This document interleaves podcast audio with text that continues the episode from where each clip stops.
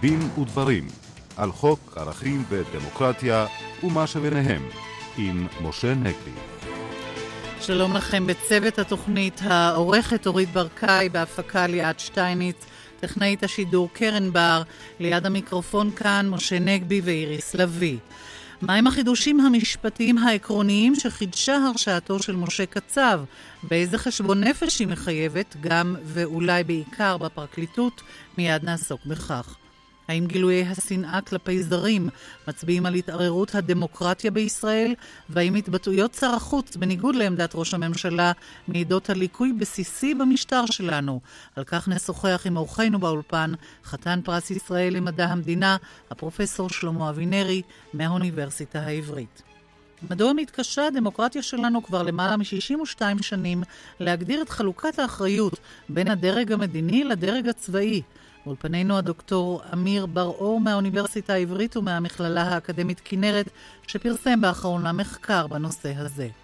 הממשלה מקימה מערך תמיכה במשפחותיהם של נרצחים. נשמע על היוזמה הזו מפי עורכנו עורך דין אייל גלובוס, ראש האגף לסיוע משפטי במשרד המשפטים. ובאולפנינו ראש רשות התאגידים, עורך דין אלון בכר, הוא יספר לנו על קנסות ועל צעדי אכיפה חמורים ללא תקדים שהרשות נוקטת עכשיו כלפי חברות פרטיות המפרות את חובות הדיווח שלהן. אנחנו אה, נתחיל בתוכנית, אה, וכשאשר שמוליק טל יהיה מוכן, אנחנו נפנה אליו. אז ראשית, אם כן, אה, כפי שאמרנו, מבט ערכי נוסף על הרשעת אה, משה קצב, בעיקר אולי על הלקחים שלה, משה.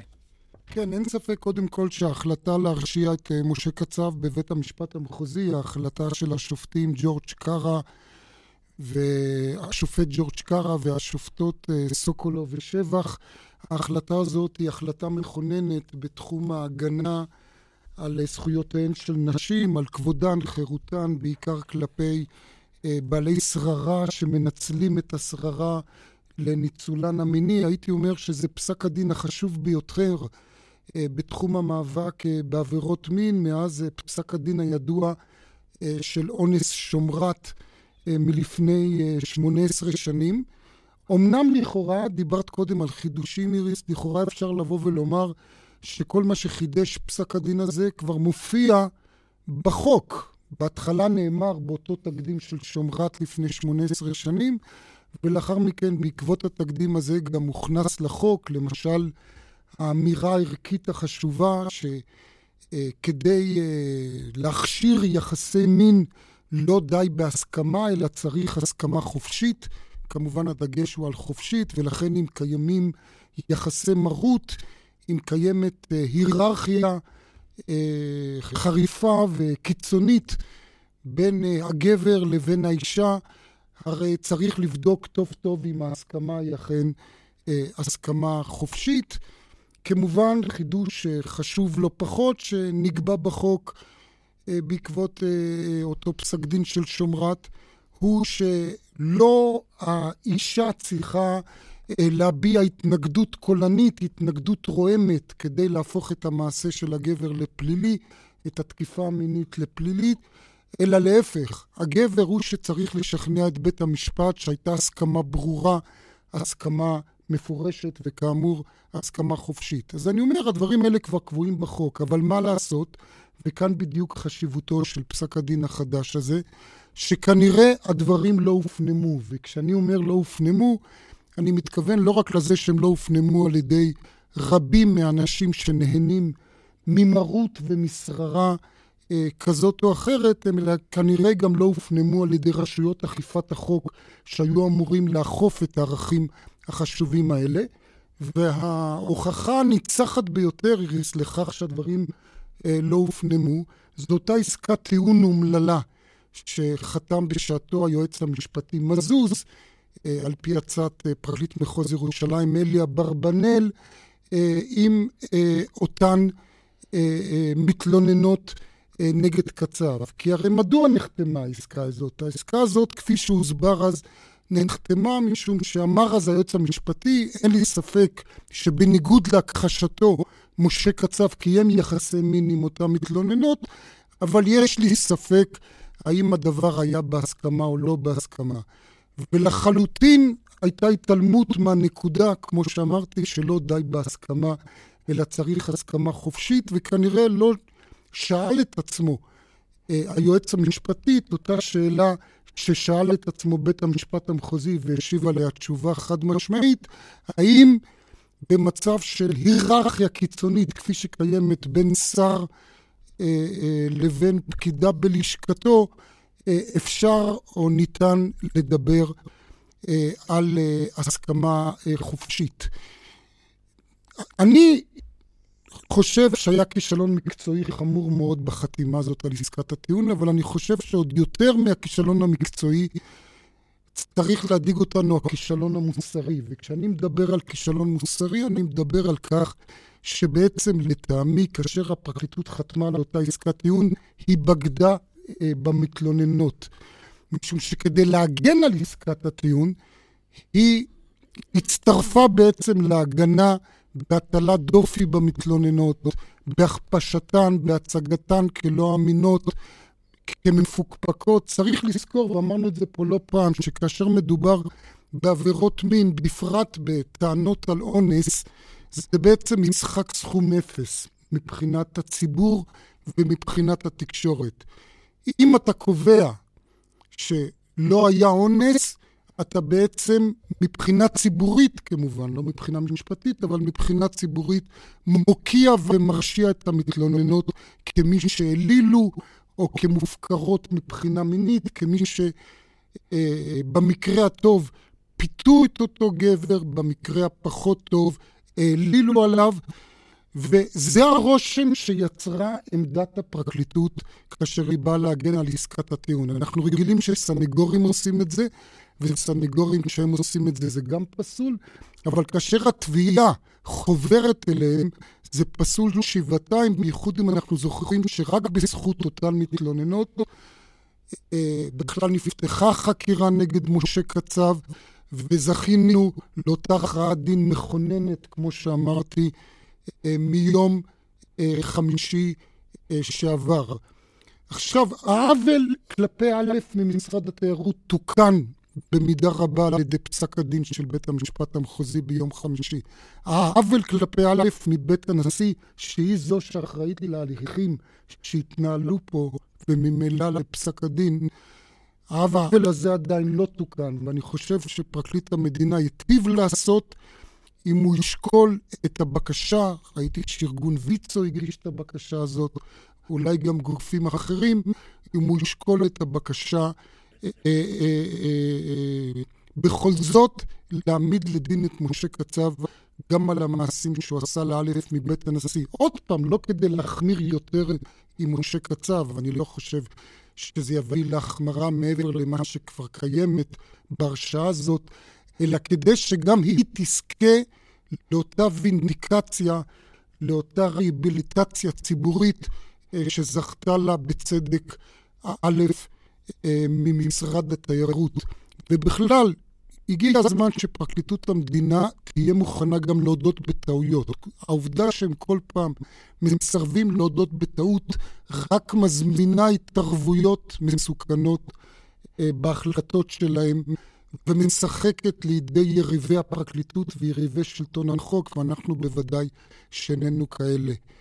אה, דוקטור אמיר בר-אור, מקובל לחשוב שהדפוס הזה של המצ'ואיזם כלפי אה, אה, נשים שנתונות למרות אה, בא מהצבא וצמח בצבא. כאדם שחקר את התרבות הצבאית בישראל, אתה מקבל את התפיסה הזאת? אני לא בטוח שזה צמח אך ורק בצבא, זה היה חלק מתפיסת עולם שאנשים בתפקידים אחרים מותר להם. זאת אומרת, לא היו למעשה שום מגבלות על התנהלות שהיא אה, היום היא נתפסת בלתי מוסרית, בלתי חוקית בעליל. זה היה חלק מבונטון, או, שזה היה מרכיב מקובל אה, בהתנהלות חלק מהקצונה הבכירה. אה, כל, בכל מה שקשור ל, ל, ל, ל, לחופש או, ל, או לחוסר הנכונות שלהם להבין שמה שהקצינים, שהקצינים עשו אה, הוא דבר לא תקין. כשהשתנו כללי המשחק, גם בנושא הזה, אז uh, ידוע לנו ומפורס... וכולנו זוכרים את המקרה של בג"ץ נירי גלילי, שקידומו לדרגת אלוף אה, נבלם על ידי הבג"ץ לאור העובדה שהוא נמצא שם בדין משמעתי בגין הטרדה מינית של חיילת שהייתה ואולי אני אוסיף על כך, כן, ואולי אני אוסיף על כך, דוקטור ברור, שזה המקרה היחיד בעצם שבג"ץ עצר, אה, נעתר לעתירה לעצור מינוי של מפקד בדיוק על הרקע הזה. פרופסור שלמה אבינר, יש כאלה ששואלים עכשיו, לאור מה שהתגלה על משה קצב, איך אדם כזה אה, נבחר להיות נשיא המדינה, ואנחנו זוכרים את ההפתעה הגדולה שהייתה אה, כאשר הוא זכה בתפקיד בהתמודדות מול אה, שמעון פרס. אתה חושב שמתחייבת פה איזושהי מסקנה לגבי אה, הצורה שבה בוחרים אצלנו את הנשיא? אינני בטוח שמתחייבת מסקנה לגבי הצורה המוסדית, איך בוחרים את הנשיא. אני עדיין חושב שבחירת הנשיא על ידי הכנסת היא המכשיר הטוב ביותר גם מצד שקיפות וגם מצד התמודדות פוליטית שהיא לגיטימית.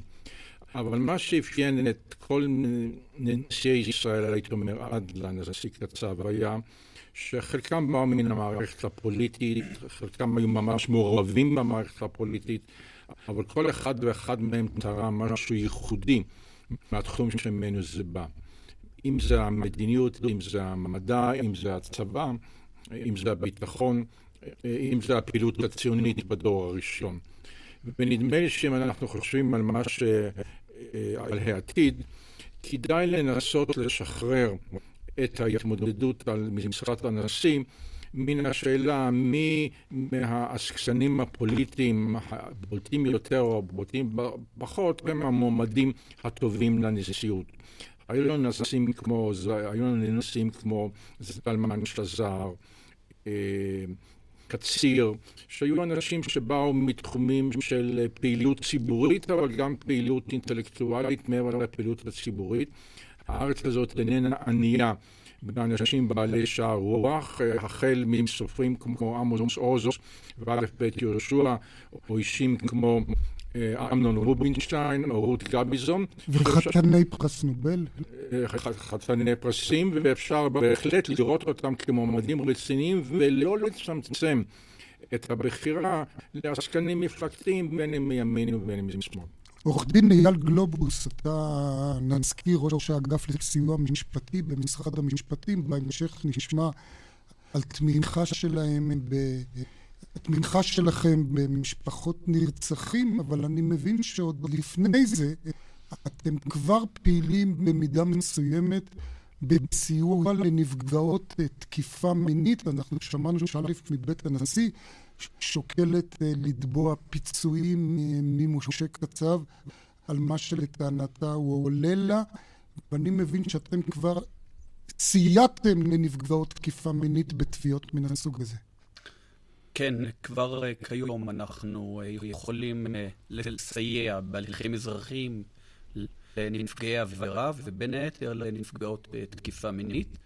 לצערי הרב, מספר הפניות אלינו בתחום הזה הוא מאוד מאוד מצומצם. מחוסר מודעות אולי. הרבה מאוד גם מחוסר מודעות, ובכלל, הרבה פעמים נפגעות תקיפה מינית לא רוצות לפתוח את התהליך מחדש, אפילו בתמורה לפיצוי כזה ספציפי. איך פונים אליכם בכל זאת, אם שומעת אותנו כרגע נפגעת כזאת? אפשר לפנות אלינו דרך האינטרנט, אבל הדרך הטובה ביותר להגיע לאחד מחמשת מחוזות הסיוע המשפטי, יש לנו מחוזות גם בתל אביב, גם בחיפה, גם בירושלים, גם בנצרת, גם בבאר שבע, ואפשר לפנות בכתב, וכמובן שנטפל בעניין. תודה רבה לכם על הנושא הזה, ואנחנו רוצים אה, בכל זאת אה, לעדכן את אה, דיווחו של שמואל טל על החלטת קבינט חשובה. שלום לך, שמואל. כן, של... כן, שלום, איריס, אני מצטער, קודם לא שמענו, הקבינט המדיני-ביטחוני לפני זמן לא רב, ועדת השרים לביטחון החליטה להאריך את הוראת השעה, אותה הוראת שעה בדבר איחוד משפחות, הוראת השעה שהיא פוקעת ב-31 בינואר. ההארכה היא עוד בשישה חודשים, ושרי הקבינט קיבלו את ההחלטה הזאת. מנחו את שר המשפטים יעקב נאמן להשלים בהקדם האפשרי את פרק איחוד המשפחות בחוק ההגירה, וזה כך נאמר כדי שיובטחו האינטרסים הביטחוניים והלאומיים ארוכי הטווח של ישראל. ואנחנו נציין פה שאם בעבר דיברו על הוראת השעה הזאת במונחים של דמוגרפיה, עכשיו את הנימוקים להארכת הוראת השעה מספק אה, שירות הביטחון הכללי, השב"כ, בסיבות שמובילות בחוק שנחקק כבר לפני אה, שבע וחצי שנים ופורסם בספר החוקים באוגוסט 2003. תודה רבה, שמוליק טל. מה המשמעות של זה, משה? המשמעות של זה שיהיו לנו עוד דיונים בבג"ץ קודם כל, משום שבג"ץ בשעתו, כאשר פעם ראשונה חוקקו חוק שבעצם מנע או הפלה אה, אה, אנשים שרוצים להתאחד אה, עם בני זוג מהשטחים, וזה בדרך כלל כמובן מדובר בערבים ישראלים שרוצים להינשא לבני זוג בשטחים ולהעביר אותם כאן לתוך מדינת ישראל. בג"ץ בעצם ברוב דעות של שישה נגד חמישה אמנם הכשיר את החקיקה הזאת, אבל הוא הכשיר אותה רק בגלל שאז היה מדובר בהוראת שעה מוגבלת בזמן. בינתיים, כפי שציין שמוליק, כבר האריכו את ההוראה הזאת שוב ושוב במשך שבע שנים. ובכלל אני רוצה לפנות שוב אליך, פרופסור שלמה אבינרי. אתה הרי בזמנו, ודיברנו איתך כאן בתוכנית הזאת, הוצאת יחד עם פרופסור אמנון רובינשטיין נייר מקיף בדבר הצורך של ישראל תהיה מדיניות הגירה אה, כוללת. ונדמה לי שהשיטה הזאת של הוראות זמניות וחוקים זמניים זה לא בדיוק מתיישב עם ההמלצות שלכם. ממש לא, וזהו שוב קשר של המערכת השלטונית. משום קצת בעקבות uh, ההצעות שאנחנו הגשנו, הממשלה הטילה על ועדת שרים בראשותו של שר המשפטים uh, יעקב נאמן להגיש הצעת חוק הגירה. ההצעה הזאת נידונה בממשלה. הממשלה סיפחה את עצמה אה, בהצעת החוק הזאת, משום שהיא דרשה מהמתאזרחים אה, לקבל, אה, להודיע שהם מקבלים את מדינת ישראל ולהצהיר נאמנות לה בתור מדינה יהודית ודמוקרטית, בגלל שהדבר הזה הוא מסובך וקצת פרובלמטי. ההצעה הזאת נבלמה. וכתוצאה מזה כבר חודשיים היא לא נידונה, ואז שוב פעם חוזרים לעוד טלאי על גבי טלאי, והופכים דבר שהיה צריך להיות זמני, ובית המשפט העליון בתבונתו אישר אותו כדבר זמני, על מנת שלא תהיה לקונה, והופכים אותו שוב פעם לעוד טלאי, ואם אני מבין נכון, לא, כדי לא להתמודד עם כל הבעיה המקיפה של חוק ההגירה, התייחסו שוב פעם רק לנושא של הגירה מן השטחים או נישואים אה, של אזרחים ישראלים שהם במקרה זה ערבים עם תושבי או תושבות השטחים ושוב פעם יצר משהו שהוא מפלה ואיננו עומד בשום קריטריון אוניברסלי, אני מניח שהוא ייפסל בצורה זו או אחרת על ידי בית המשפט, וזה שוב פעם כשל של חוסר רצון להתמודד עם בעיה שהיא בעיה לא פשוטה, אבל יש כלים להתמודד איתה, יש כמה הצעות ויש אפילו הצעת חוק בפני הממשלה. רוצים אה, לדבר איתך גם כחוקר אה, מדע המדינה וגם כמי ששימש אה, כמנכ"ל משרד החוץ על התופעה באמת של שר החוץ שמתבטא בניגוד לעמדת ראש הממשלה. איך אתה רואה את זה מבחינת התקינות והפוליטיקה? אני הייתי רוצה לנתק את זה מהצד האישי שכל כך קל לבקר אותו, וכמי שאיננו לא חסיד, לא של ראש הממשלה ולא של שר החוץ, אז אני אובייקטיבי לחלוטין לגבי שניהם. הבעיה היא מוסדית ולא העמדות. זה לא סוד שבממשלה או בממשלה קואליציוניות יכולים להיות אה, הבדלי דעות. אה, בין ראש ממשלה, שר ביטחון אה, ושר החוץ, וכבר היו דברים מעולם. אבל בכל זאת דבר אחד ברור, שעם כל הבדלי הדעות והניואנסים, בסופו של דבר יש מדיניות ממשלתית אחת.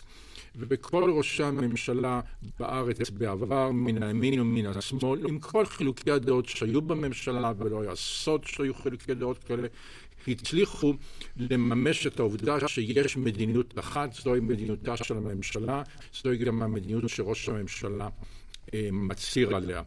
אנחנו נמצאים פה בפעם הראשונה במצב שבו שר החוץ באופן גלוי חולק על ראש הממשלה. דעתו של שר החוץ, זכותו של שר החוץ שתהיה לו דעה כאשר היא תהיה, אבל זו חובתו של ראש הממשלה להבטיח מה שלא תהיה דעתנו על הממשלה ועמדותיה, אבל זו חובתו של ראש הממשלה מבחינה חוקתית, מבחינת הסדר הציבורי, מבחינת היותה של מדינת ישראל מדינה שיש לה מדיניות להביא לכך שיש מדיניות אחת ולחייב את השרים להתיישר לפי המדיניות הזאת. היית מצפה שהוא יפטר אותו אם הוא ימשיך בדרך הזאת? ובוא נזכיר שמר ליברמן לא אמר את דעתו, שהוא כמובן זכאי לה בכינוס של ישראל ביתנו, הוא אמר את זה בכנס שגרירים.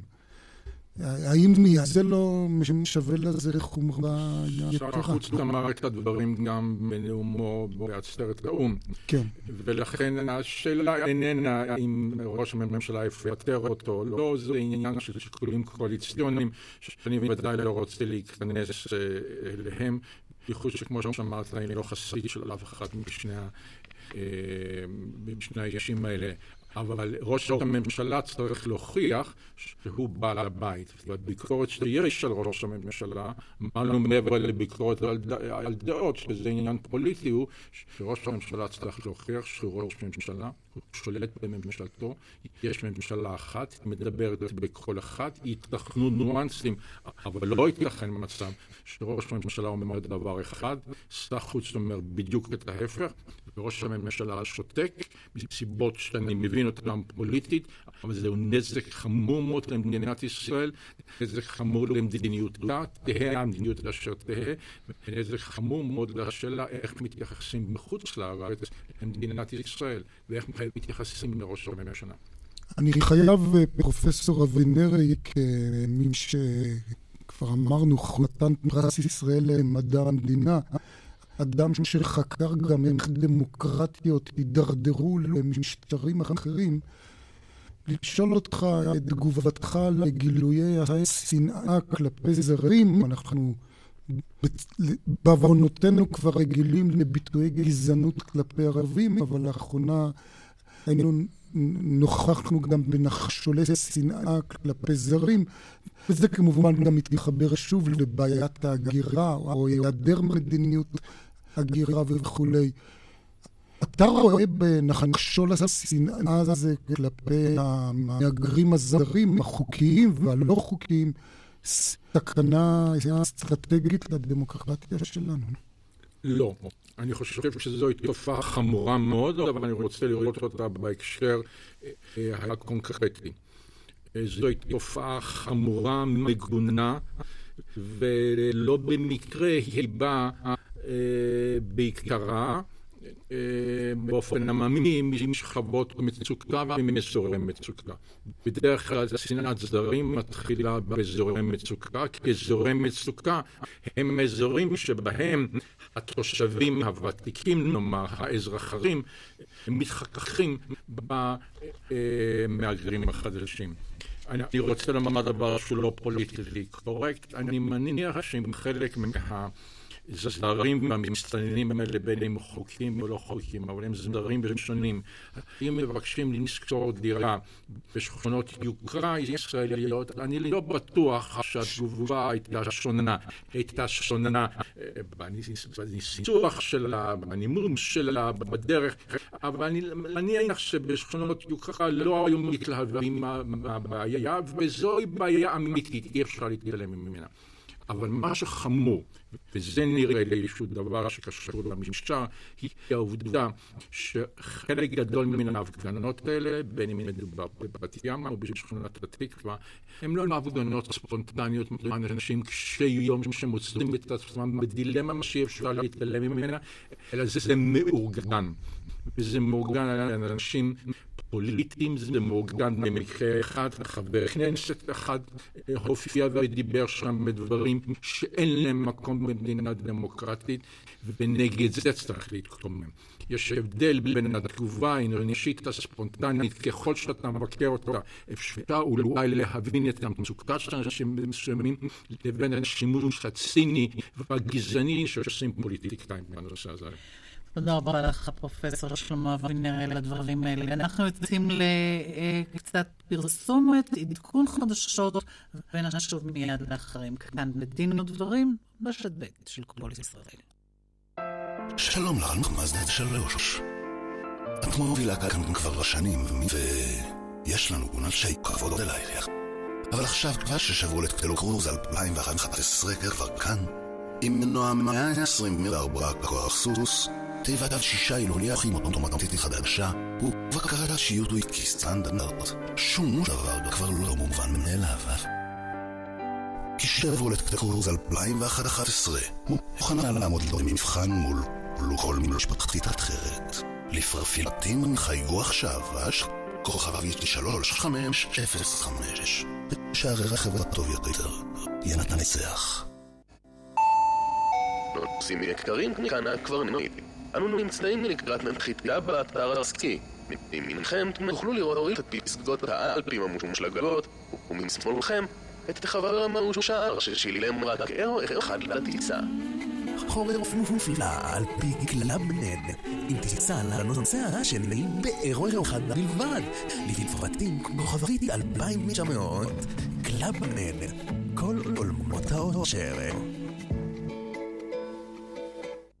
מיום שפגשתי אותה, החיים שלי השתנו. כבר לא צריך להוציא אותי בכוח מהבית לאימון, ואני כבר לא נלחצת מלמדוד בגדים חדשים. בזכות המדריכה שלי, גם אני סיפור הצלחה של סטודיו C. הרשמי גם עמדת לי סטודיו C וטעניים עם ליווי צמוד בדרך לגזרה מושלמת. סטודיו C, תוך ערבית חנשים, ארבעים וחמש. לבנת פורן, טוב שאנחנו עושים את הפרסומת הזאת. אני חושב שהיום כבר כולם יודעים לאן לפנות בעניין הזכויות רפואיות. נכון, כמו החקלאי שסבל מפגיעה בתפקוד הריאות מאחר שעבד עם חומרי ריסוס והדברה. הוא פנה אלינו והוא הוכר כנפגע עבודה. וכמה הוא מקבל? שמונת אלפים שקלים בכל חודש מהביטוח הלאומי. יפה. חלילה חיטה? נפצעת? היום כבר כולם יודעים לאן לפנות. המרכז למימוש זכויות רפואיות. ייעוץ ראשוני חינם, כוכבית 2468. כל איטלקי שני שותה קפה לבצע. גם אתם יכולים. מהפכת הקפה איטלקי של לבצע ב-Yellow. מהיום כל אחד יכול לא לענות מקפה ללבצע על הדרך. Yellow, בדרך שלך. שלום, מדבר שמואל פרנקל, יושב ראש אפסילון. עם איזה 22 שנות ניסיון, אנו באפסילון יודעים שלא משנה מה מצב השוק. בכל רגע מחכות לנו הזדמנויות. החוכמה היא לזהות אותן. תצטרף לאפסילון פרייבט ותיהנה מטיפול אישי של מנהל השקעות מקצועי. חייג ונגיע אליך בלא התחייבות. אפסילון פרייבט, לניהול תיק השקעות החל מ-500 אלף שקלים ומעלה, התקשרו כוכבית 6858. אפסילון. נמצאת איתי לבנת הפורן. לבנת, מה תספרי לנו בפרסומת זו? עובד מדינה שסבל מסוכרת והפרעות בנשימה. עבר התקף לב וניתוח מעקפים. ובוודאי, פנה אליכם וקיבל... 240 אלף שקלים ממס הכנסה ופטור מתשלום מס לכל ימי חייו. כל ימי חייו, וואו. חלית? נפצעת? היום כבר כולם יודעים לאן לפנות. המרכז למימוש זכויות רפואיות. לייעוץ ראשוני חינם, כוכבית 2468. ובשלושים מרבגדות עם עדכון החדשות. בבקשה.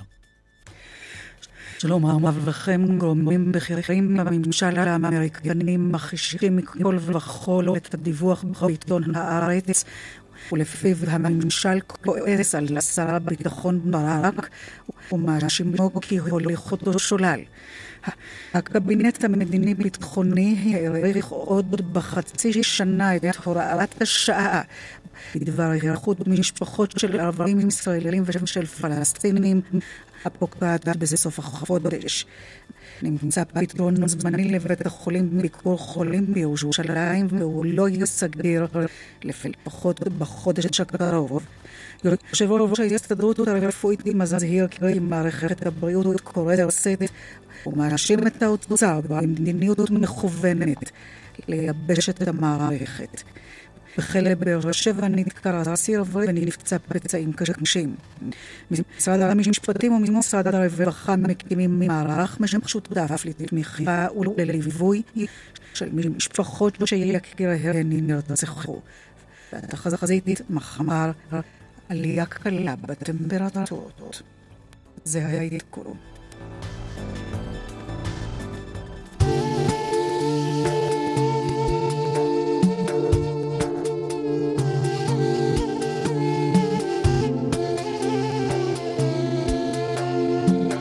קרובים רחוקים עם הדוקטור רענן כהן ופרידה ג'אבר ברנסי, עורכת עיתון פנורמה בשפה הערבית. והערב הרבניות קוראות בו בהפרדה אתנית. האם זה אפשרי? משתתפים דוקטור מרדכי קדר, דוקטור חאתם מחמוד, הגברת במבי שלג ודוקטור רסם חמאסי. קרובים רחוקים לאחר חדשות שמונה ברשת ב'. אהלן, זה דביר. מיום שעברתי למזרח הטפחות, אנשים מכל הזמן שואלים אותי מה מספר הטלפון של הבנק. הם רוצים לעבור, אותי יעיפו למודיעין. אז כדי שכולם יזכרו אותו למספר, בלי בעיה, הכי ביברתי שיר קצר, קליט מאוד. מי שמכיר את המילים יכול לא להצטרף.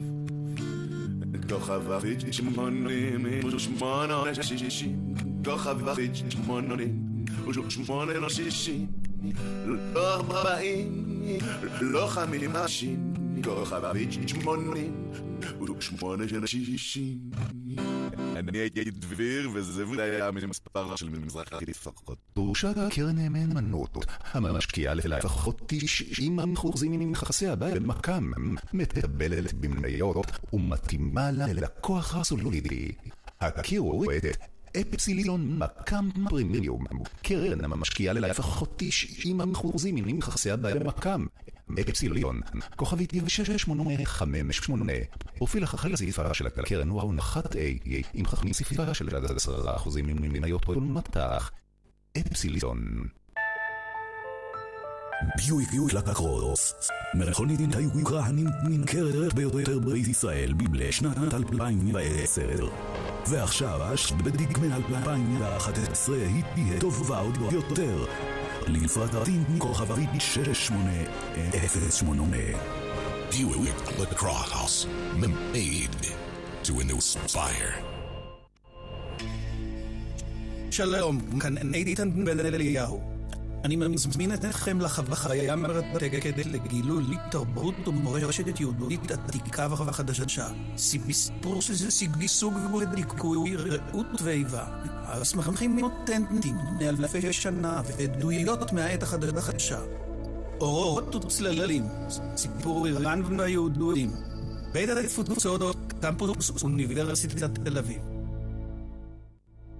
עצמו עיניים לרגע, ודמיינו אושר גדול. חיוך שמרוח על הפנים, תחושה נפלאה, אהבה. עכשיו פיתחו את העיניים וחייגו לעבמי. אחת אחת שמאות חמישים מחמישים מחמישים מספר טלפון אחד וגם אתם תוכלו להכיר את אהבת חייכם. אחת אחת שמאות חמישים מחמישים מחמישים זה יעיל וזה עובד. תבדקו בעצמכם. לאו מי, אחת שמאות חמישים מחמישים חמישים. בעלות ולשיחה באחרי רשת המנוי בי בתוספת חמישים מגורות לדקה. כל איטלקי כשאני שותה קפה לבט, הבלצה. גם אתם יכולים. מהפכת קפה תהיה איטלקי של לבצה ב-Yellow. מהיום, כל אחד יכול לנהל אורחות מקפה לבצה גם בבית עם מכונת ענת הקפה המודום דומיו. Yellow. הוא עולה לדרך שלך.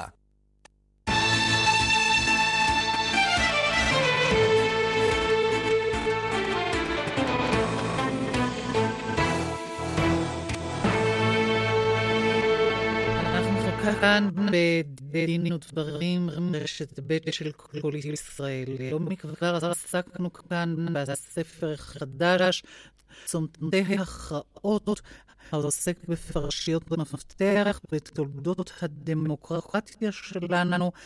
ואתה דוקטור אמיר בר-אור, אמיר בר-אור, מהאוניברסיטה העברית וממכללת כנרת, פרסמת במחקר על תיחום האחריות בין דרג צבאי ומדיני. נזכיר שאתה גם אלוף משנה במילואים. אז במה נדרשת במאמר שלך? בן גוריון, אגב, כבר דיבר על זה מזמן. מאמר עסק למעמד בבן גוריון, בדרך או בשיטה שהוא הנהיג על מנת להגיע למצב שבו הדרג המדיני לראשונה בתולדות היישוב מצליח לחלוש של הכוח הצבאי שלו. אני מבין שכאשר בן גוריון דיבר על חלישה, הוא לא התכוון רק שהדרג הצבאי יהיה כפוף לדרג המדיני, אלא שהדרג המדיני גם יוכל לרדת לפרטים ככל שירצה. כלומר, לקבוע יעדים צבאיים משיטות פעולה, ובן גוריון לא היסס גם לכפות את דעתו על הדרג הצבאי. לא פעם ולא פעמיים, כולל תלונות שנשמעות היום ומוכחות לחלוטין. מדוע בן גוריון מתערב במהלך תכנונים מבצעיים במיקום הצבתה של מרגמה כשמדובר בהסתערות ברמת הפלוגה. גם זה עלה לדיון, אבל השאלה... כלומר, אם מה היה הבעיה באוטופיה של... מה היה האידיאל שלו, של חלוקת התפקידים באמת? כפיפות מוחלטת של הצבא, של הכוח הצבאי, זה צריך לזכור, זה כוח צבאי שהלך והתפתח בתנאי המחתרת, שהפיקוח עליו היה מאוד בעייתי. עד למצב שבו לדרג המדיני יש שליטה מוחלטת. פיקוח מוחלט על כל מה שנעשה בצבא. זה נכון לתקופה שקדמה להקמת המדינה, זה נכון לתקופה, לתקופת השנים הראשונה, עד ליציאתו של בן גוריון לחופשה בשדה בוקר, ומאז לא בכדי אנחנו שואלים את השאלה מי נתן את ההוראה. תכף נחזור לשאלה הזאת, אבל נדמה לי, לאור דבריך, דוקטור ברור, שאם בן גוריון היה שומע את הוויכוח שהיה בוועדת טירקל בין אהוד ברק לגבי אשכנזי, מי אחראי על שיטת הפעולה והאם שר בביטחון יכול להסתפק בזה שהוא רק קובע יעד, ואחר כך הוא לא אחראי על איך שהיעד הזה מושג. במקרה הזה היה איזו השתלטות לא כל כך מוצלחת על הספינה. במרמרה הוא היה בוודאי, הייתה לו תשובה ברורה לשאלה הזאת. אני בטוח שהייתה לו תשובה ברורה. כי בן גוריון הוא אחת הדוגמאות מאוד בולטות לכך שדרג מדיני מגדיר בבירור, בצורה שאין ספק, מה המטרות או מה היעדים שנדרשים מן הצבא. ואני מדבר בתקופה שקשורה למלחמת העצמאות, לפני המלחמה היה חמה. ותוך כדי המלחמה לא היה ספק למה בן גוריון רצה להגיע, תוך כדי זה שהוא מתדרך, הוא זה שנותן את ההנחיות לצבא, וצריך לזכור שבאותה תקופה, לפחות במלחמת העצמאות, או במהלך חלקים ניכרים ממנו, הוא משמש גם כמפקד העליון של הצבא. בתוקף העובדה שאין רמטכ"ל, אין רמטכ"ל לצבא, או רמטכ"ל לא מתפקד. ובן גוריון למעשה הוא מצביע מלחמה לכל דבר ועניין, גם בהיבטים הצבאיים וגם בהיבטים המדיניים. וגם מבחינה מקצועית באמת, עד כמה היה מקצוען, מה שאנחנו קוראים בענייני צבא. הוא קרא לעצמו ציווילי המתעניין בנושאים צבאיים. כך הוא הגדיר את עצמו. כלומר, נקודת המוצא שלו הייתה, וזה היה על רקע הניסיון הצבאי, הרי המסתבר הממושך שלו כרב תוארי בגדוד העברי, במהלך מלחמת העולם הראשונה, שחייבת להיות הפרדה מוחלטת בין הדרג המדיני לדרג הצבאי. דרך אגב, הגדוד שהוא שירת בו, הגדוד העברי שהוא שירת בו, בנקודת זמן מסוים, כשהגדוד הזה נשלט על ידי ועד פוליטי שנבחר על בסיס יחסים פוליטיים של חברי הגדוד והשתייכותם הפוליטית, כשאותו גדוד קיבל פקודה לשלוח פלוגה לקפריסין, לשמור על שבויי מלחמה גרמנים. מה עשה הגדוד? הכריז על שביתה. אבל היום כשהצבא הוא כל כך מקצוען, ומקצוע זה לא רק עשייה שכפופה לפוליטיקה, דברים כמובן הם לא יכלו להתקיים כך. ברור שלא, ומכאן המושג של בן גוריון, צבא ממלכתי, צבא רשות, צבא של הממלכה, והוא זה שמקבל את ההנחיות שלו. את הדברים היותר ברורים הם לא כתובים בשום דבר החקיקה, כי החקיקה בסוגיה הזאת כמעט ולא קיימת. גם החוק יסוד הצבא שנחקק בעקבות מלחמת יום כיפורים לא פתר את הבעיה. אבל הדברים הכי ברורים כתב בן גוריון במכתבו ליגאל ידידין אין ערב התמננותו לתפקיד הרמטכ"ל השני של צה"ל, והוא כותב שם הצבא הללו לא מתעסק בפוליטיקה, הצבא כמו לקבל החלטות פוליטיות. הצבא הללו יוצא אליהם מלחמה, לא מקבל החלטות לגבי יציאה למלחמה. לגבי חתימת הסכמי שלום, הוא אפילו אומר שהצבא לא מקבל החלטות לגבי המבנה שלו. הכל באחריותו של הדרג המדיני. וכך הוא נהג גם בנושא של הגדרת מטרות. מה שאהוד ברק ניסה לטשטש במידה רבה, חייב להיות דו-שיח מתמשך בין הדרג המדיני לדרג הצבאי בכל מה שקשור להוצאת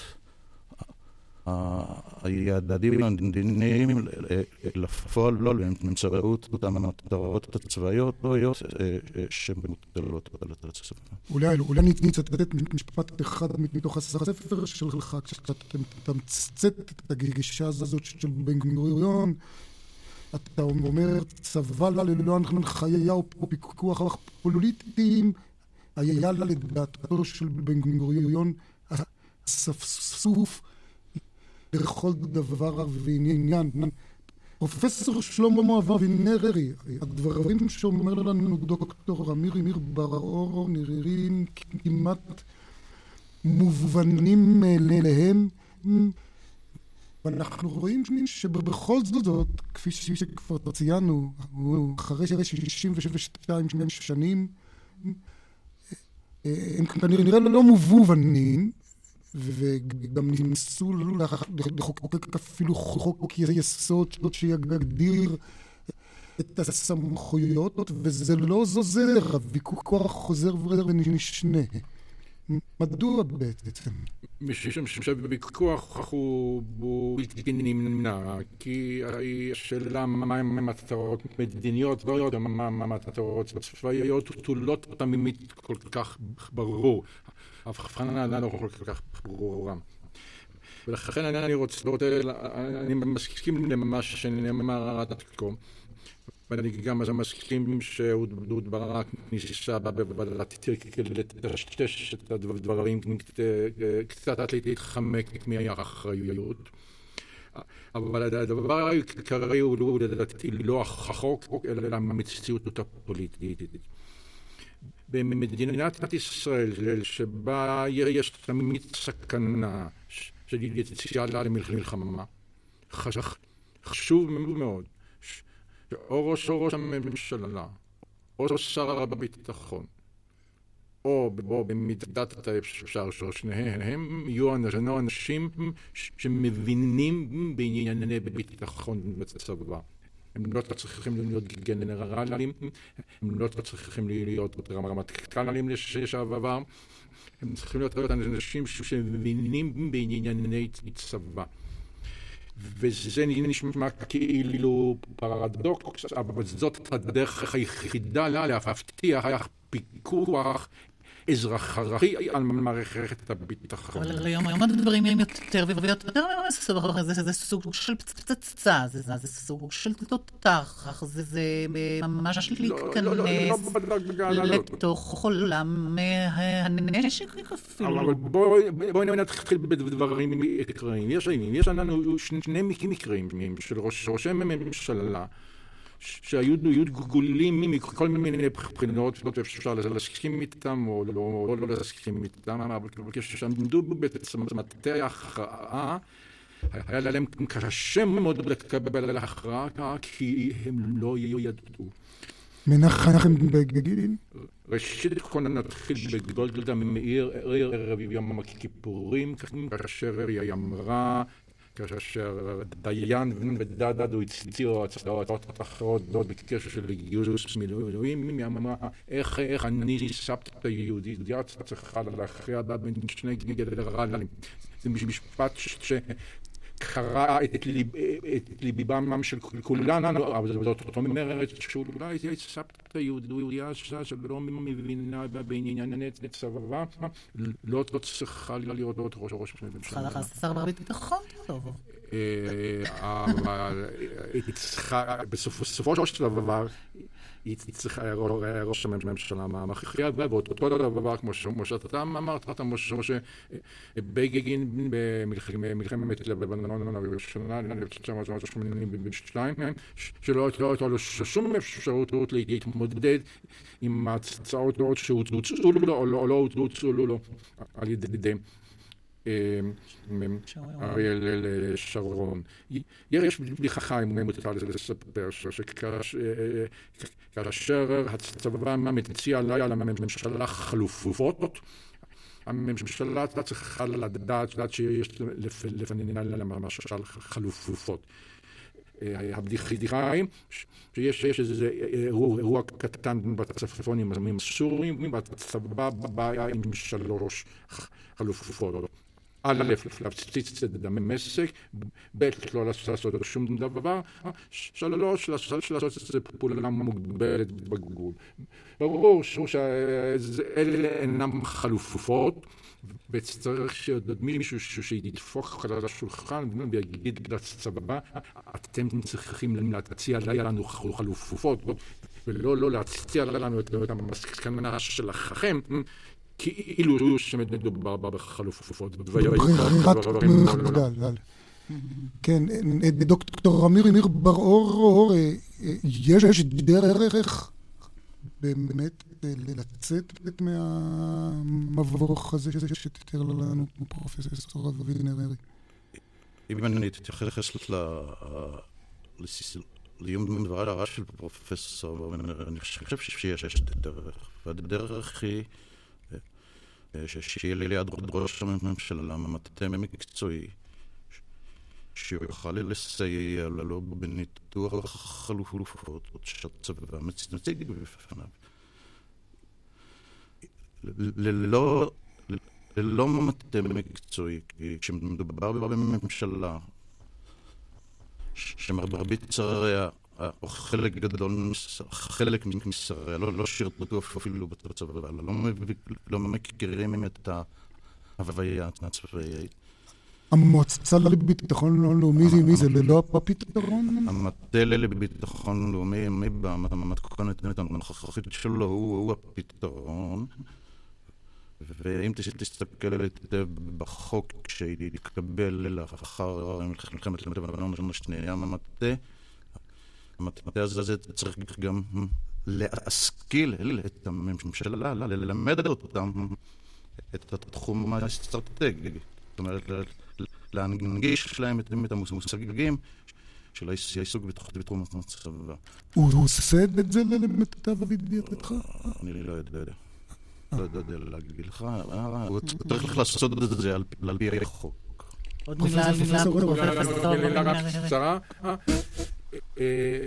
בהיבט הביטחוני, אם ניקח את הדוגמה של המשט הטורקי, בלי להיכנס לפרטים האופרטיביים, דבר אחד היה ברור, שבהיבט המדיני, מה פירושו של דבר, כשאתה עולה, משתלט על אונייה 600 או 700 אנשים בים הפתוח, לא, לא על גבול גבול המים, בים הפתוח, ויש שם אזרח, אזרחים, אפילו אזרחים חושי רעה, ואתה משתמש בכוח, יש לזה משמעות מדינית, זה לא נידון, זהו שהושאר לשיקוליו של הצבא, איפה לעשות את זה, וזה דבר חמור מאוד, משום שגם היה צריך להיות ראש ראש ממשלה, שהיה מקבל, שהיה מעלה את העניין הזה, משום שזאת אחריותו של ראש ראש ממשלה.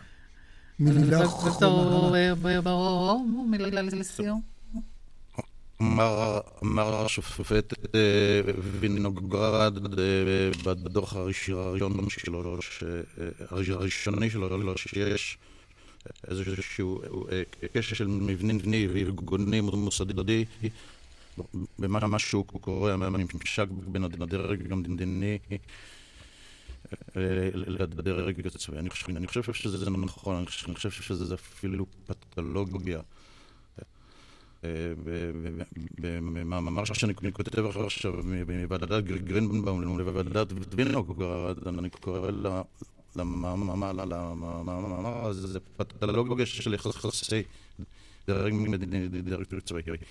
יש משהו בעייתי שלא בא על פתרון, לא, בא באמצעות החקיקה קיימת, ולא בא באמצעות החלטות ממשלה, בכל מה שקשור למערכת היחסים הסבוכה והמורכבת הזאת. הנה אנחנו רואים שוב שמה שהיה נכון ב-1948 לצערנו עדיין מטריד אותנו כעבור 62 שנה. עכשיו אבל הנושא הבא, אליך עורך דין אייל גלובוס, ראש האגף לסיוע משפטי במשרד המשפטים, ואתה, מה מבשר לנו, אפשר בהחלט להגיד מבשר, על מיזם חדש שיעניק ליווי תומך למשפחות שיקיריהם נרצחו או, או נהרגו. ספר לנו במה מדובר. כן, אנחנו באגף לסיוע משפטי משתפים פעולה עם משרד הרווחה, יש כאן שיתוף פעולה יפה מאוד בין משרד המשפטים לבין משרד הרווחה, כאשר במסגרתו מונחת בפנינו השררה והבעיה הקשה מאוד של דאגה לנפגעי עבירה, כאשר, אנחנו כאן התמקדנו בנושא של שנפגעי עבירות המתה, בדרך כלל זה עבירות רצח, אבל ייתכן גם עבירות הריגה. במסגרת הזאת ניתן טיפול כוללני, אשר כולל מטעם משרד הרווחה גם היבטים שונים טיפוליים. ומבחינתנו, מבחינת האגף לסיוע סיוע משפטי, טיפול משפטי. טיפול משפטי זה גם שמשפחת הנרצח או הנרצחת, כמו. כמו בדוגמה שהבאנו בהתחלת התוכנית לגבי נפגעות עבירות מין, גם תתבע פיצויים מהרוצח, כי עד היום זה נעשה, אבל זה מאוד נדיר. ואתם מוכנים גם לסייע בתביעות כאלה? בהחלט כן, אבל החידוש כאן הוא דווקא בפן השני, לא רק בהליכים אזרחיים, שגם כיום אנחנו יכולים לסייע, אם כי מבחנים שונים שהם, אני לא אציין אותם כאן, אבל מנויים בחוק. החידוש כאן הוא שאנחנו נוכל גם לסייע גם לאותן משפחות במסגרת של ליווי בהליך הפלילי. לידע אותם בכלל מה קורה, אפילו לשבת איתם בדיון, להסביר להם מה קורה, אפילו לא במצוקה שלהם, הם ממש לא מבינים. פעמים רבות על מה מדובר. כן, נזכיר שהם לא צד, זה הרי המדינה תובעת את הרוצח, את החשוד. נכון, גם אם העזרה שלנו, הם עדיין לא הופכים לצד, אנחנו בהחלט לא צד לדיון. בהחלט, על פי חוק נפגעי עבירה, אנחנו בהחלט יכולים לסייע, ונפגע עבירה יש לו זכות אכן להיות בדיון, וגם להביא גורם מטעמו, כולל עורך דין. אנשים בעלי אמצעים עושים זאת לא אחת.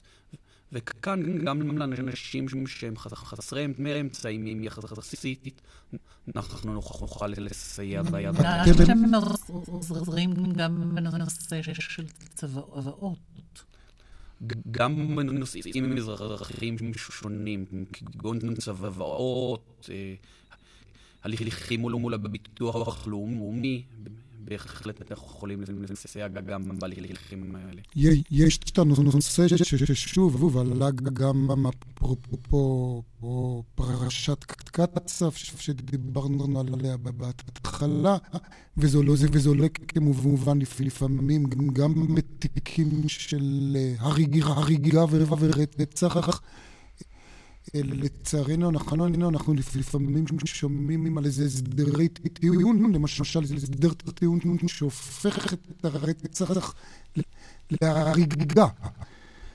זה מאוד מאוד נפוץ, ולא תמיד על דעת המשפחה. אתם גם עוזרים, ואולי פה יש לכם איזשהו קושי, כי אתם חלק ממשרד המשפטים.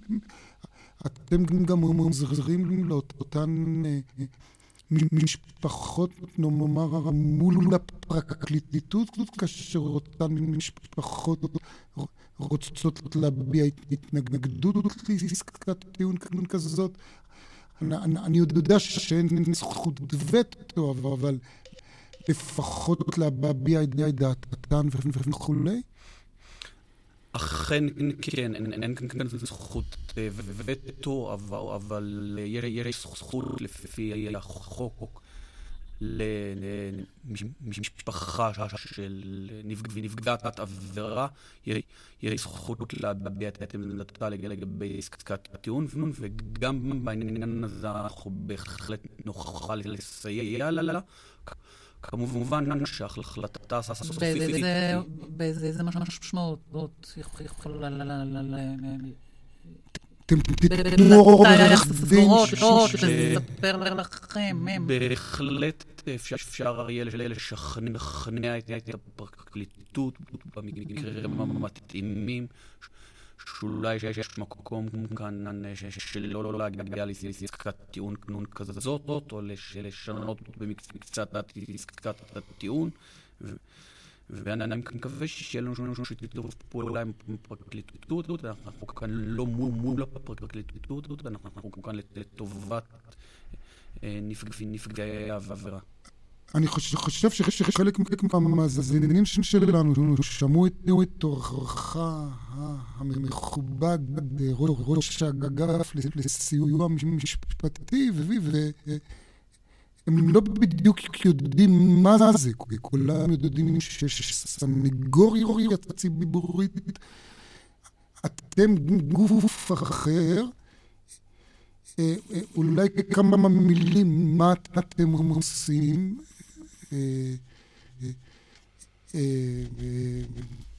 באופן כללי, לא רק בהקשר הזה.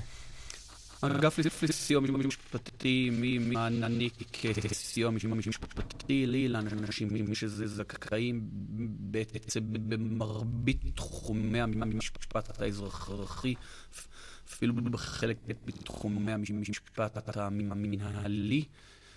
אנחנו עושים את זה בהיקפים של עשרות אלפי תיקים בשנה, שכל תיק הוא עולם במלואו ואדם בפני עצמו. ומייצגים בכ-180 אלף הליכים שונים בשנה.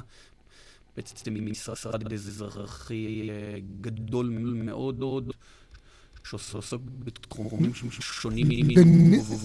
אתם נותנים שירותים חינם לנזקקים, או איך זה לא הולך? השירות הוא כמעט חינם מבחנים כלכליים במרבית התחומים, בחלק מהתחומים אין מבחן כלכלי, כגון למשל בביטוח לאומי, אבל... במרבית התחומים יש מבחן כלכלי, השירות הוא כמעט חינם, למעט את אגרה מאוד מאוד נמוכה. ושוב נזכיר, יש לכם אתר באינטרנט שבאמצעותו אפשר להגיע לכם וגם סניפים בכל הארץ. נכון, ומעבר לזה אנחנו מגיעים גם לנקודות נוספות בהחלט. אולי אם אתם שומעים על מקרה, אז אתם כבר יכולים לשלוח את נציגכם. לפעמים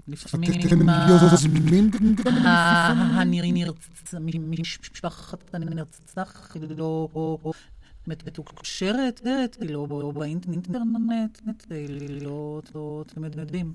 יש מצב שאתם יוזמים... אנחנו לא אמורים לפנות למשפחה ביוזמתנו, אבל משרד הרווחה בהחלט תפנה למשפחה ויצא מסגרת הנימוקים במסגרת הזאת, הוא יידע אותם גם על האפשרות לפנות אלינו, ושיתוף פעולה יושלם במסגרת הזאת.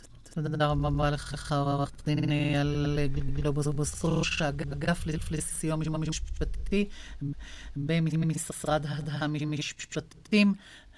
ועכשיו ולך עורך דין אלון מחר, ראש רשות התאגידים. תכף נשמע גם בדיוק מה זה. אתה מבשר על צעדי אכיפה ללא תקדים שננקטו כלפי חברות פרטיות שאינן ממלאות למשל את חובת הדיווח וחובות נוספים. למה זה מעניין אותנו בעצם? קודם כל, אני אגיד שרשות התאגידים גם חלק ממשרד המשפטים, אז אנחנו פה מייצגים שני חלקים נכבדים ממשרד המשפטים. תוכנית ממסדית. כן. אה, אני חושב, חושב שזה מעניין אותנו ראשית כי החברות הפעילות במשק, החברות הפרטיות שעליהן אנחנו מדברים במסגרת המבצע הנוכחי, הן נמצאות בכל שדרת הפעילות הכלכלית והמסחרית במשק שכל אחד מאיתנו כאיזה אזרח נתקל בהם באופן יומיומי. ובהרבה מאוד מובנים חשוב מאוד לאותם אזרחים, לאותם עסקים ולאותם חברות אחרות לדעת את הפרטים הרלוונטיים. מהי באמת חובת הדיווח, שקיפות של החברה הזאת? כל חברה פרטית בישראל חייבת לדווח דברים מאוד מאוד בסיסיים, לא דברים מורכבים מדי, אבל דברים מאוד מאוד חכמים, כמו איך אני יושבת, מה כתובתה הרשמית, מי הם הדירקטורים שלה, מי הם בעלי המניות שלה ומי עומד בעצם מאחוריה, ועוד מספר פרטים שמאוד מאוד רלוונטיים לאנשים שבאים איתם במגע. זה חשוב לנו כצרכנים, תן לנו איזה דוגמה. צרכנים, כאזרחים, כאנשים שעושים איתם עסקים. כמו כל דבר אחר. אני למד ממך למשל באופן די נדהמתי לשמוע ממך שיש חברות שבמשך שנים לא... לא קיימו דמות החובה הזאת, אף אחד לא אכף את זה עליהם. וכך למשל נגיד צרכן רוצה לתבוע חברה, אפילו לא יודע מה הכתובת שלה. אם היא עברה לה לכתובת אחרת מהכתובת המקורית. ולא דיווחה. נכון, בשנים האחרונות אנחנו נתקלנו במצב הולך ומתגבר של חברות פרטיות שבחרו מטעמיהן שלא לדווח את הדיווחים שהן חייבות לדווח על פי חוק החברות. בין אם הם פעילות ובין אם הם הפסיקו פעילות שגם על דבר כזה צריך לדווח. אנחנו אכן פועלים כדי שכל אחד מהאנשים שבא במגע עם החברות האלה, זה לא רק עובדים, זה לא רק ספקים, זה הציבור הרחב בכללותו. אני חושב שחשוב להבין שבעצם כשאומרים חברה, לפעמים אנחנו חושבים על איזשהו תאגיד גדול, לא על איזשהו קונצרט גדול, שאולי רק מתי מעט מגיעים להיות איתו בקשר, אבל חברה זה גם המוסך שלנו, הספר שלנו. חנות רהיטים, או כל גורם אחר שאנחנו באים איתו במגע, ממה שכרי כזה או אחר, או רוצים לעשות איתו עסק. חשוב להבין שהשקיפות בהקשר הזה היא... אז איך אתם באמת עושים את מהפכת השקיפות הזאת? מה המקלות שאתם מפעילים? המקלות שאנחנו מפעילים הן מקלות באורחים ובעובעים שונים.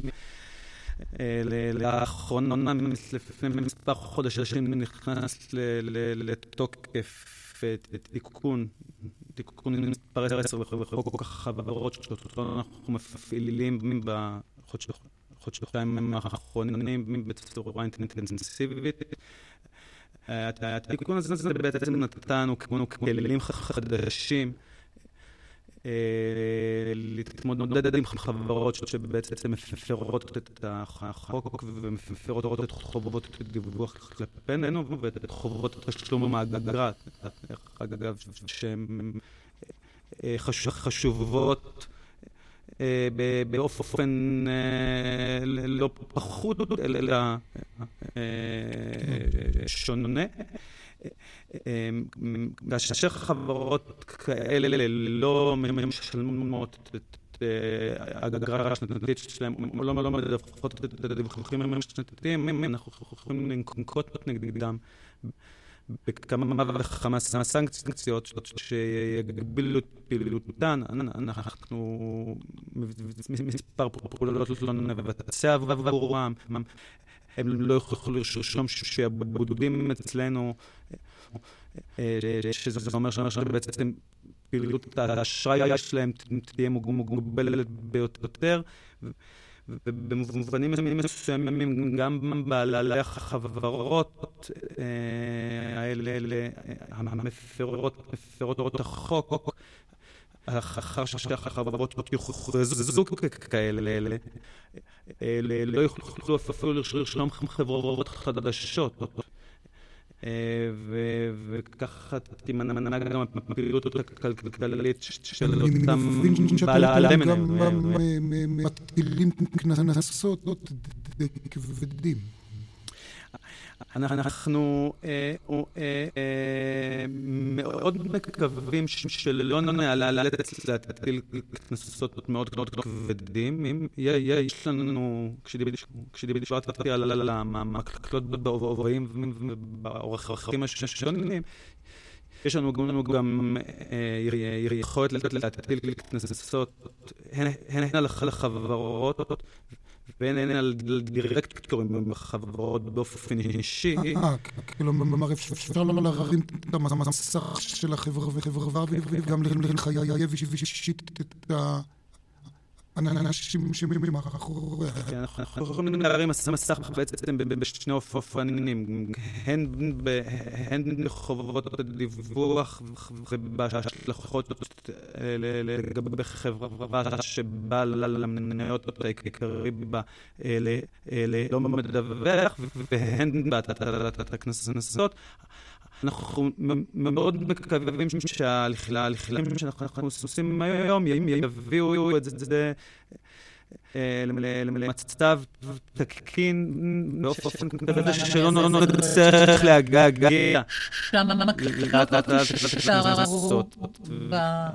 הקנסות יותר כבדים. אכן כן. תודה רבה לך, עורך דין אלון בכר. אנחנו סיימנו כאן. תודה לכל אורחינו, לפרופסור שלמה אבינרי, לדוקטור אמיר בר-אור, לעורכי הדין אייל גלובוס ואלון בכר, עורכת התוכנית דורית ברקאי. המפיקה לילה שטיינניץ ניצת הטכנאי הרי שילדצקי כאן לילה אדם המיקרופון משה נגבי ואיריס סלוי ניתן להזין לנו באתר רשת ב' באינטרנט ואנחנו נשוב בשידור חי של דינות ודברים. מיום ראשון ראשון הבא אחר חדשות שבע אחרינו קרובים רחוקים. ערב טוב ושלום.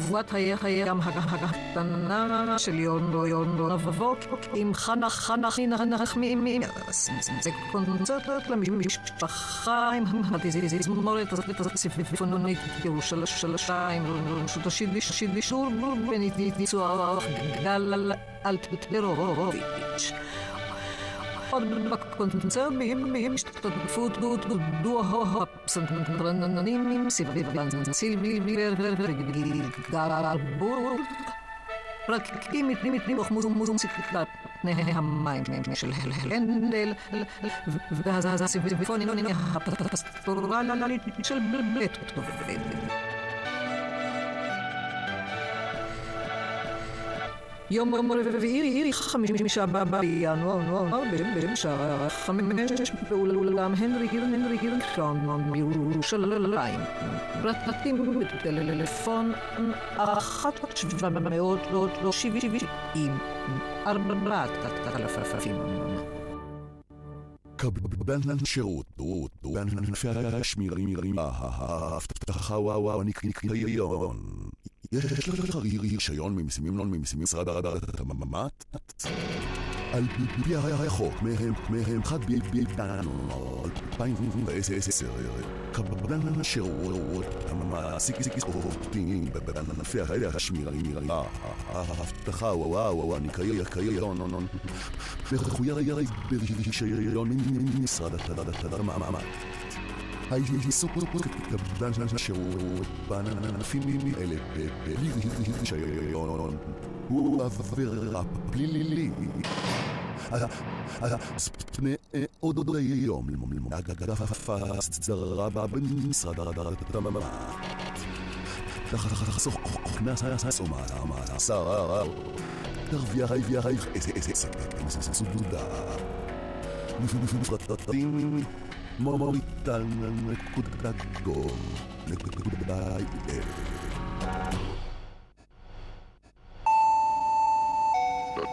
נוסעים יקרים כאן כבר נוריד.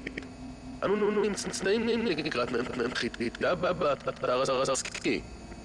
ממכם תוכלו לראות, את פסגות האלפים המושלגות ומשמאלכם את חווה אמרנו שהוא שער ששילם רק אחד לטיסה חורר פללה על פי כלמנן אם תיסע על הנוסע שנהנים באירוע אירוע אירוע אחד בלבד לפרטים כוכבית על אלפיים תשע מאות כלמנן כל עולמות האושר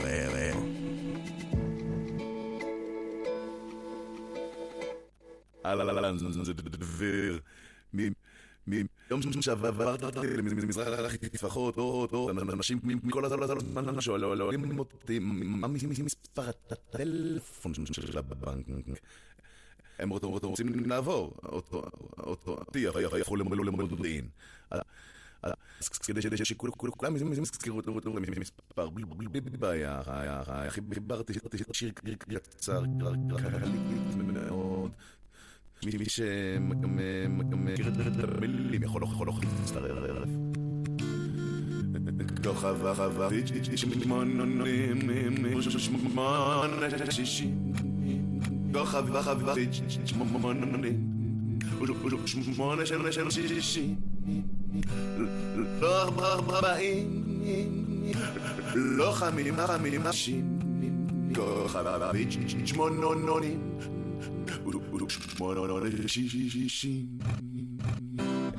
אני הייתי דביר וזה וזה היה מספר של מזרח לפחות. אם היא הבנה של חכלה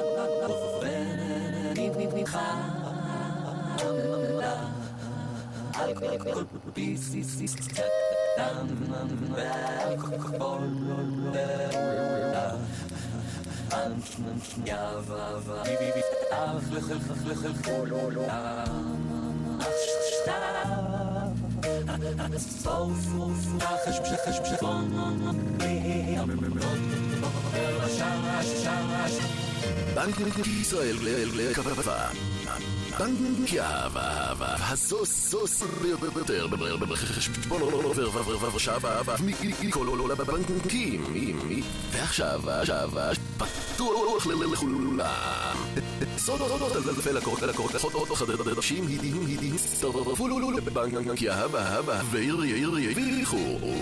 הצטרפו גם אתם, תרוויחו חשבון בלי עמלות עובר ושב. כן, בלי עמלות עובר ושב ושב.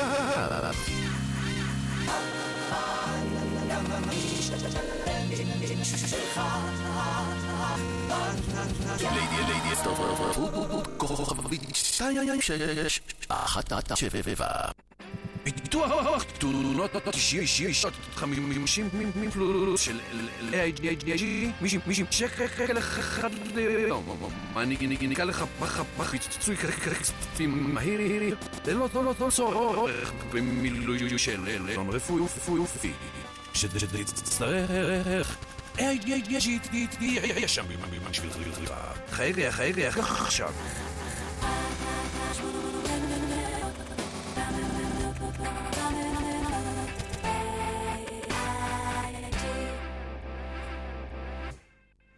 כל לא איטלקי שיקי כשאני שותה קפה לבט, לבט, לבצע. גם אתם יכולים. מהפכת קפה תהיה תהיה איטלקי של לבט הצע ביללו. מהיום, כמו כל אחד יכול להנהל יכול להנהל אוכלות מקפה ללבט הצע גם בבית עם מכונת ענת הקפה פה פה המודו מודו דומיו ילו וואלה לו וואלה דרך שלך מאז קום המדינה דאגה מגדר לבית יאב בית יאב שני מיליון מיליון איש. כיום כמו כרבע מיליון ישראלים גרים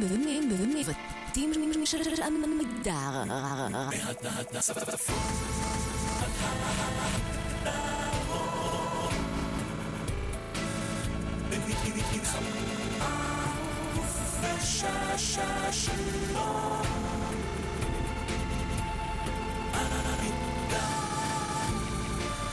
חברת חברת בית של ישראל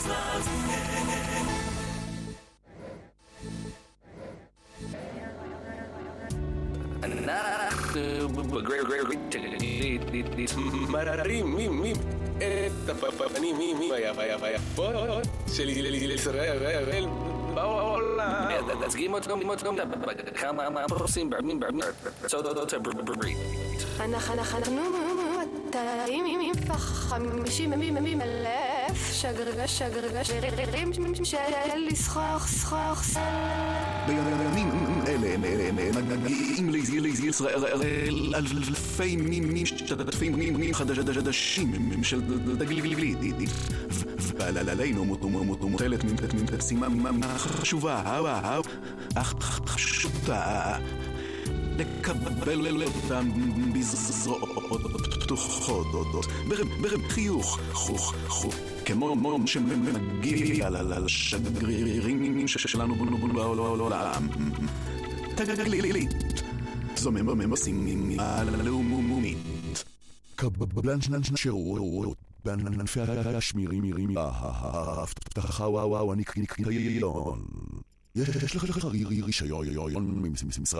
התמ"ת?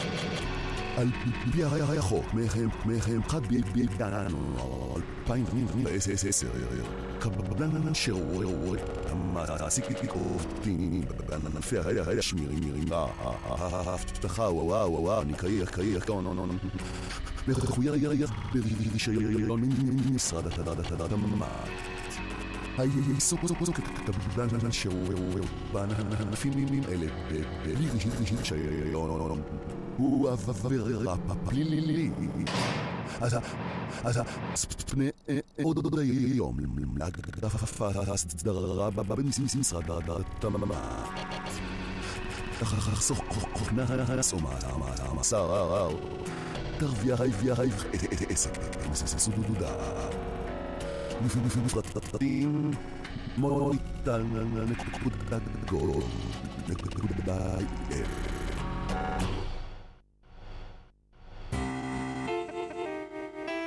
אני ידעתי ירושלים מכיר כמו יום יום כף ידי אבל עכשיו אני לא לומד להכיר אותם חדש יותר גשרים יותר מעקות הפרדה מערכות נוחות נוחות להסעת המונים המונים המונים כן, מהפכת התחבורה של ישראל בדרך אליך והבטיחות מעל לכל.